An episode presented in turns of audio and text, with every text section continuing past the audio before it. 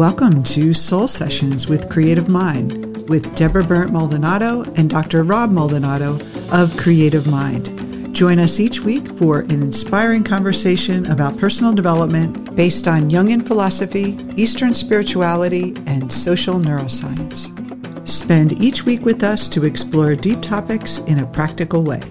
Let's begin.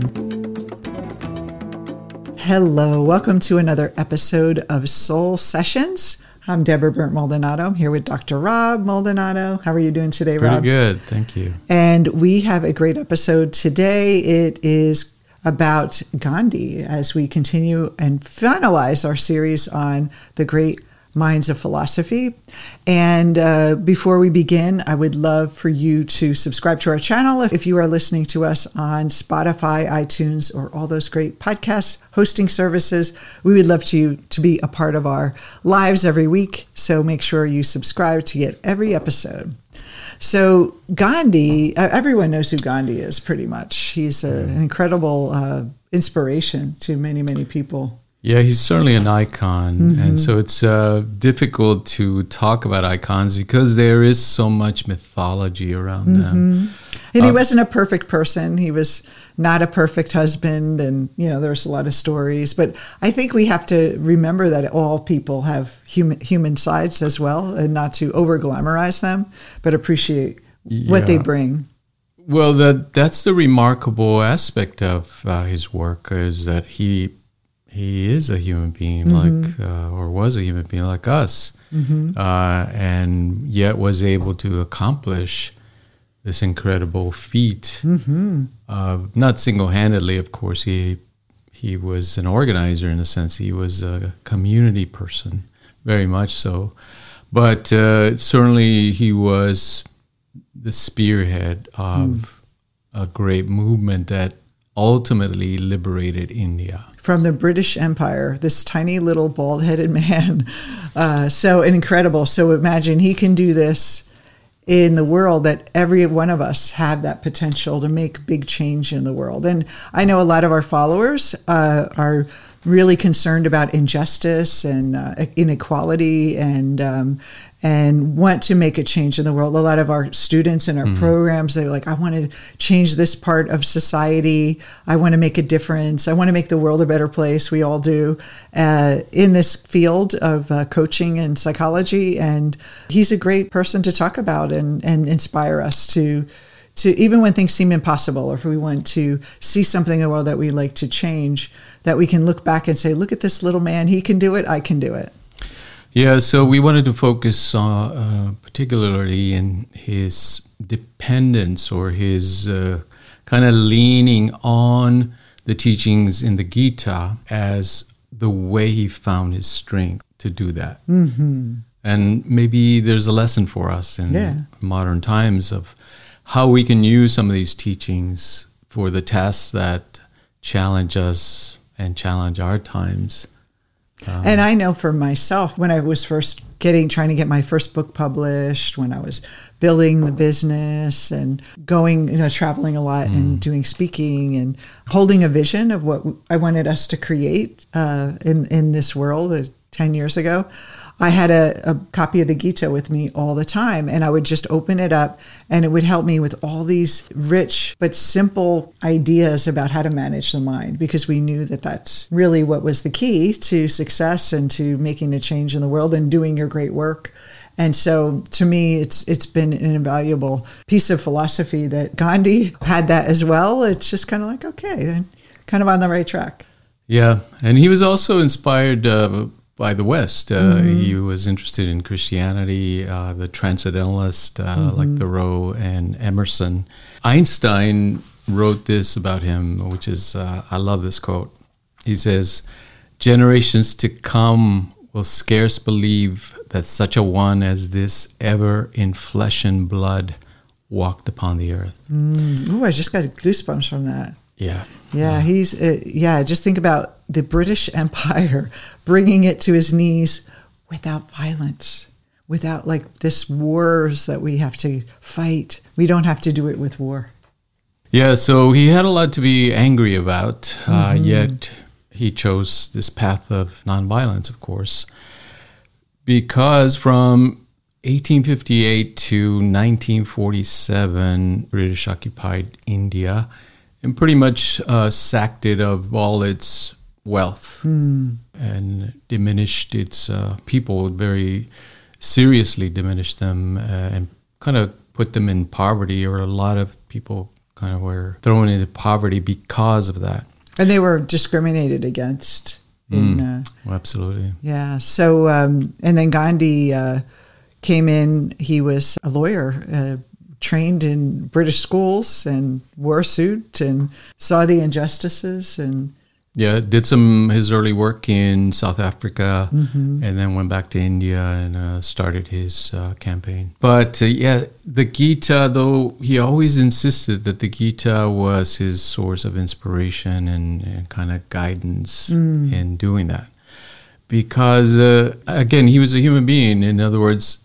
He had to manage his anger and his frustration and his also find the courage to to do this because nonviolence, as we'll see, it requires great courage more mm-hmm. than than violence. You know, a mm-hmm. lot of us think of you know soldiers uh, kind of requiring courage. Of course, they do to to go into battle, but nonviolence takes it one step higher. You re- mm-hmm. it requires even more courage to put yourself in danger, but not strike back.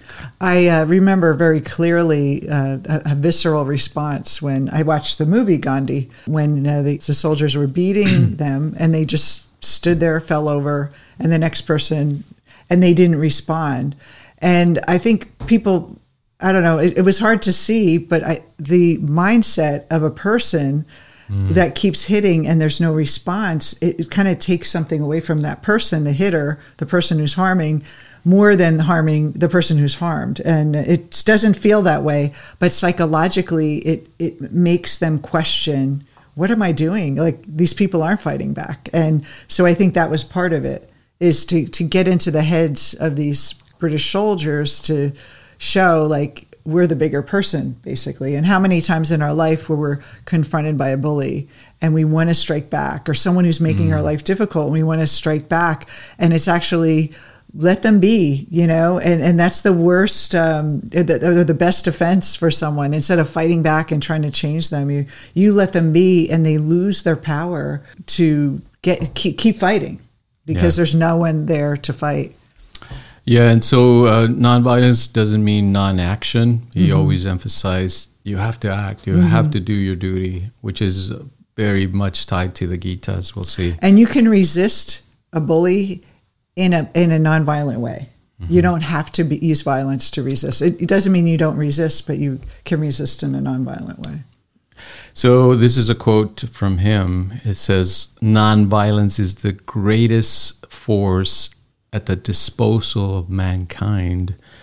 It is mightier than the mightiest weapon of destruction devised by the ingenuity of man." So you can see that was the centerpiece of his philosophy. This mm-hmm. this nonviolent approach to making changes in the world. So ahimsa, which is nonviolence, the Sanskrit word for it, the Bhagavad Gita emphasizes the concept of nonviolence and duty. And that, that's an important piece, right, to understand that it's not only nonviolence, but it's it's tied to duty, to hmm. doing what you morally perceive to be the right course of action.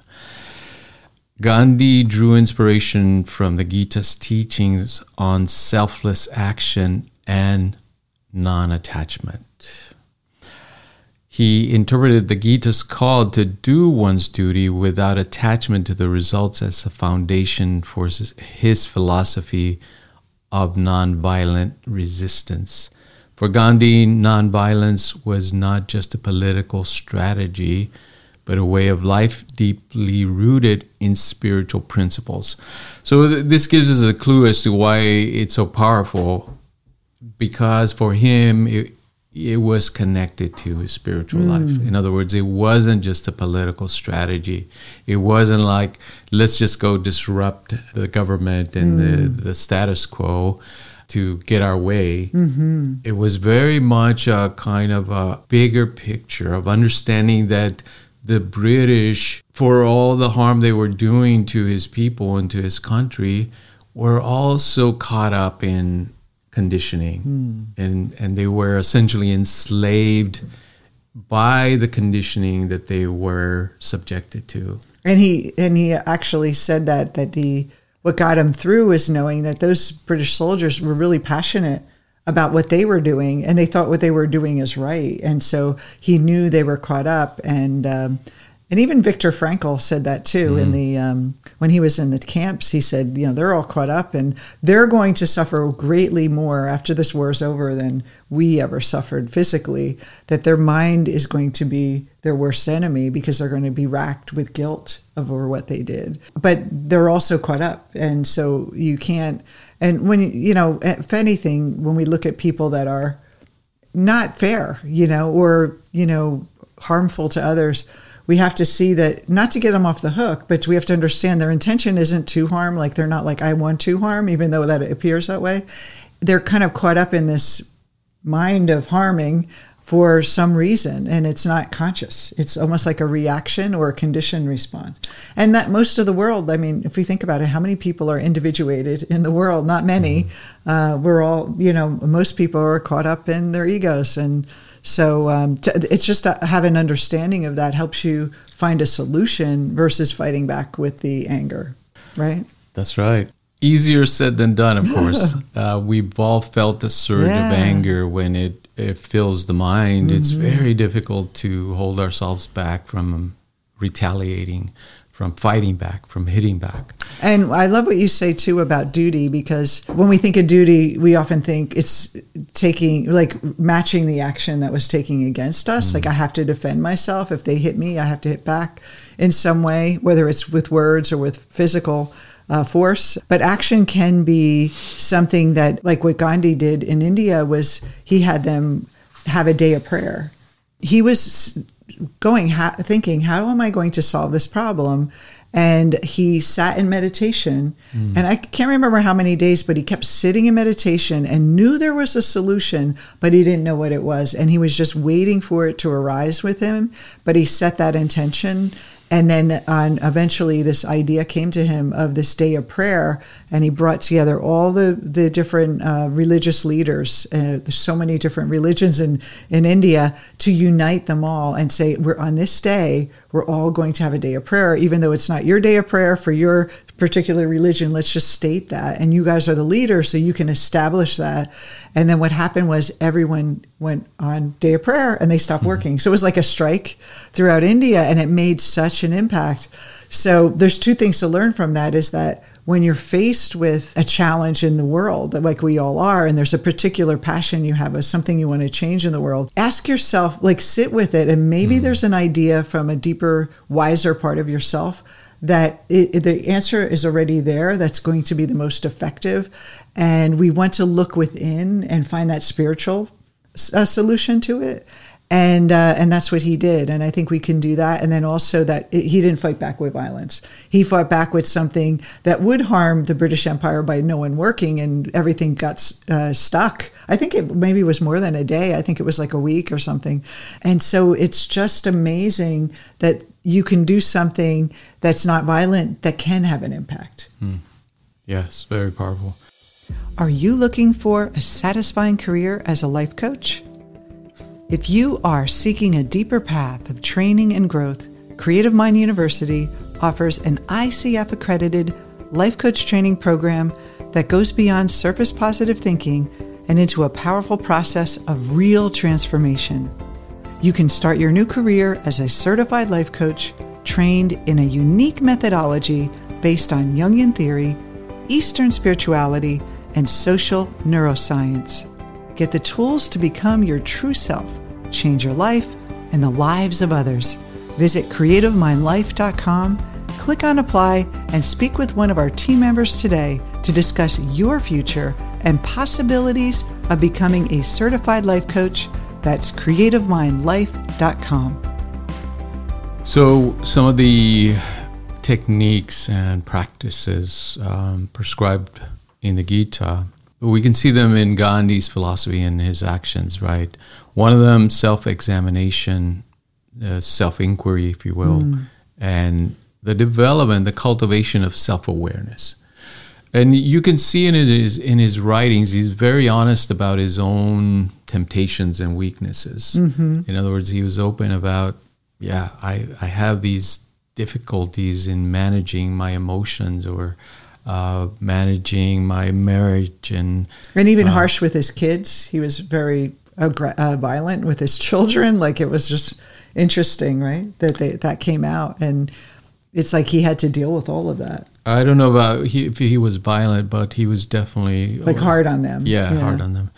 Uh, so Gandhi emphasized the importance of self-examination and self-awareness. He believed that understanding one's own motives, desires, and weaknesses was essential for practicing nonviolence. Regular introspection helped individuals identify violent tendencies within themselves and work towards overcoming them.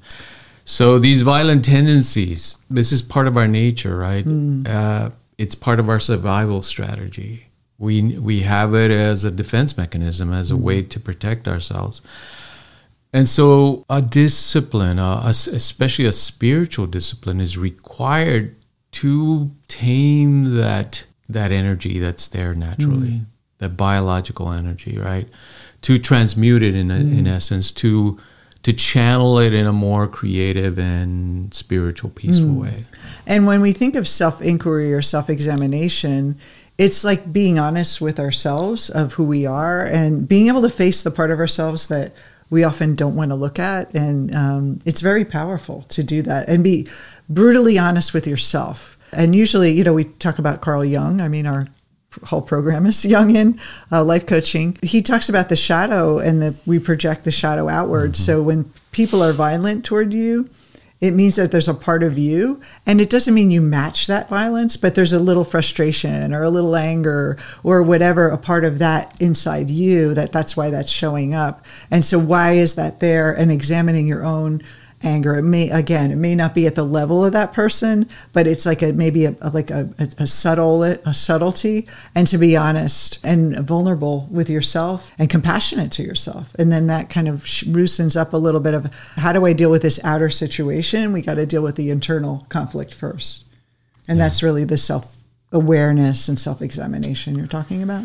Absolutely. The yogas, when we mentioned the, or talked about the four yogas in one of our podcasts, it would be Raja Yoga, right? It's that meditative, self reflective element of looking inward, introspection. The other one uh, that he uses Karma Yoga, which is selfless action. And this is very much tied to doing your duty. And doesn't mean selfless meaning like like being a, a doormat. It means that you are taking the action without an ego. Right, getting the your ego out of the way and really working for the betterment of others, Mm-hmm. doing good. Because the ego is self only concerned about itself uh, in a way. Yeah. So, uh, non-attachment is an essential part of karma yoga. In other words, you do your duty, and, and for him, his duty was, of course, or he took it upon himself as uh, his dharma. His duty was to liberate India, and so everything was dedicated in that direction. Every action that he took, every thought he took, every meditation, every fasting was dedicated towards that goal. So for everyone, you're not trying to liberate India right now. So practically, what is your vision, uh, and then how does it serve others? And then you, as you're taking action, you're dedicating that vision as you take action, and you don't look for the the the quick fix. Just keep holding that vision, and it will come to pass. But if you're always looking at, I took this step, now let's see what happens, or I took this step and that's not working, you're kind of attached still. So you want to take that action with, I know my goal will be reached. I know because it's the for the good of all. And if it's not for the good of all, then it, there's going to be attachment. So it has to have that kind of everyone's going to be better if I have this goal, right? And so that, and then just holding that in your heart is so, so powerful. Yes.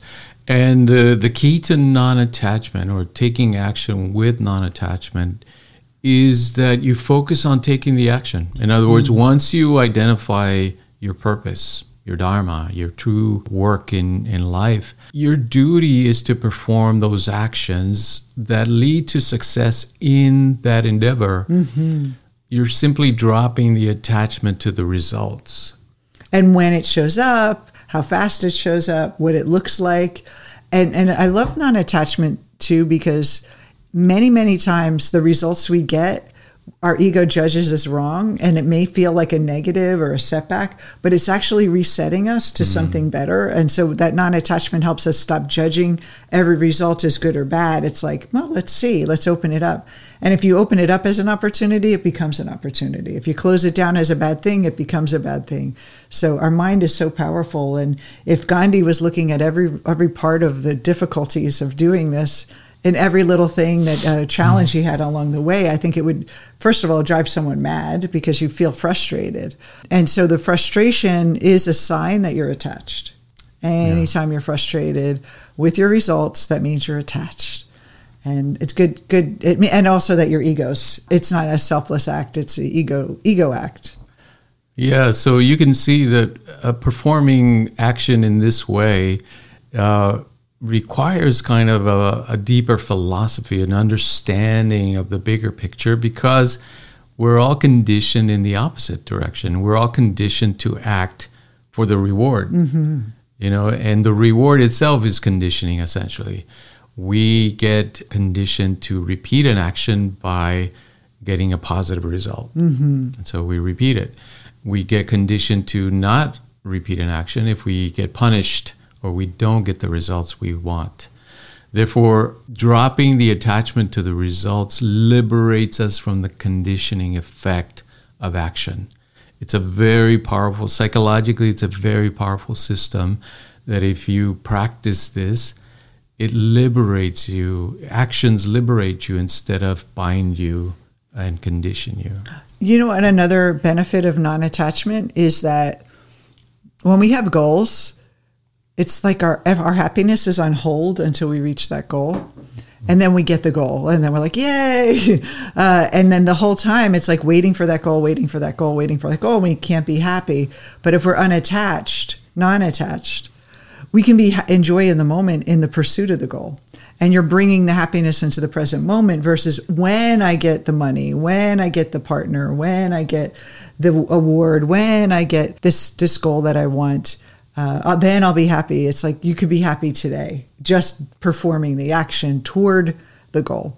And it's like kind of presetting yourself up for happiness because if you're taking action with love and, and passion, the result will be love and passion. If you take an action with frustration and anger, the result will be frustration and anger. So it's always what you're putting into the action, the energy, the emotion is going to be, show up in the result. You can't create out of frustration. I know you told me that many years ago that you cannot create out of frustration. Like you're you kind of wrestling with the world and you're forgetting that the world is not as powerful as you and you're placing the world having more power. And that's the philosophical idea is that what why why would we take non-action? What was the deep philosophical truth? That's right. Is that we are not the human being and not the ego. Yes.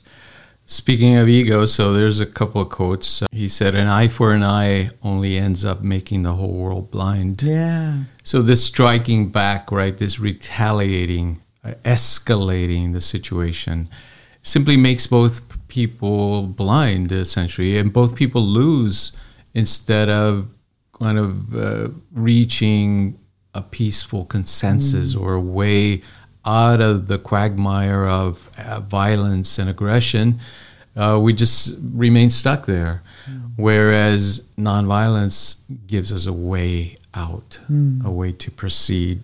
And of course, this famous quote you must be the change you want to see in the world and uh, be the change. If you want the world to be more loving, that's what you have to be. If you think see injustice and then you're mm. angry, you're actually feeding anger into the world. It doesn't mean that you don't take action and that you don't think it's wrong, but you can do that without anger. You can do that with love and to love of for that for a better world, and that is actually more powerful. So we can get the sense that this requires a lot of self discipline and self mastery, mm-hmm. right? And that's the purpose of the teachings of the Gita that the Gita is presenting a way to discipline your mind, a way to work with your mind where you can master it so that it serves your higher purpose, that you're not acting out of conditioning. You're not only uh, you're not just reacting to the circumstances and striking out or lashing out uh, because that would simply escalate the situation. Yet you're still doing your duty, meaning you're still achieving those goals. And in his circumstances, he was liberating India. In a gentle way, you can shake the world. And there's so much power in not feeding the energy that's coming at you. Mm. Whether it's a difficult person, whether it's a group of people that you think are bad and wrong and you want to change them, you can't really ch- force them to change. All you can do is say, "How can I? How can I be in the world and create a world in my mind and a vision and and do something that makes a difference that's not violent?" And I think there's so many ways, but like you said, we're conditioned to strike back. So you, we don't know the way for every every situation. We none of us have all the answers, so we have to meditate. We have to do that self reflection. What is this mm-hmm. showing me about my mind and myself? And and setting the intention that the answer will come to you, just like Gandhi did, like allowing that meditation to help you tap into your inner wisdom, and you'll be surprised at the ways that can be very constructive, where you f- can feel positive because it never feels positive to fight back and aggression and be angry. None of us want to do that. It's like feeding that. We want to bring peace. So, how do we do that? And we have to start with ourselves. It's such an important lesson for this world today, don't you? Yeah, we have a lot of changes to make uh, and a lot of um, challenges, mm. the social challenges with the climate, with uh, democracy. And this is an important tool to consider as human beings, as we move forward, as we face these challenges, what can we learn from uh, the Gita, from Gandhi's work that ca- can inspire us and can mm. fortify us to face these challenges? So I hope you enjoyed this, and we will see you next week on our Soul Sessions podcast. If you haven't subscribed, please do with Spotify, iTunes, whatever service you're listening to. We really appreciate it. Take care. See you next time. Thank you for joining us. And don't forget to subscribe to Creative Minds Soul Sessions and join us next week as we explore another deep topic where you can consciously create your life with Creative Mind Soul Sessions. See you next time.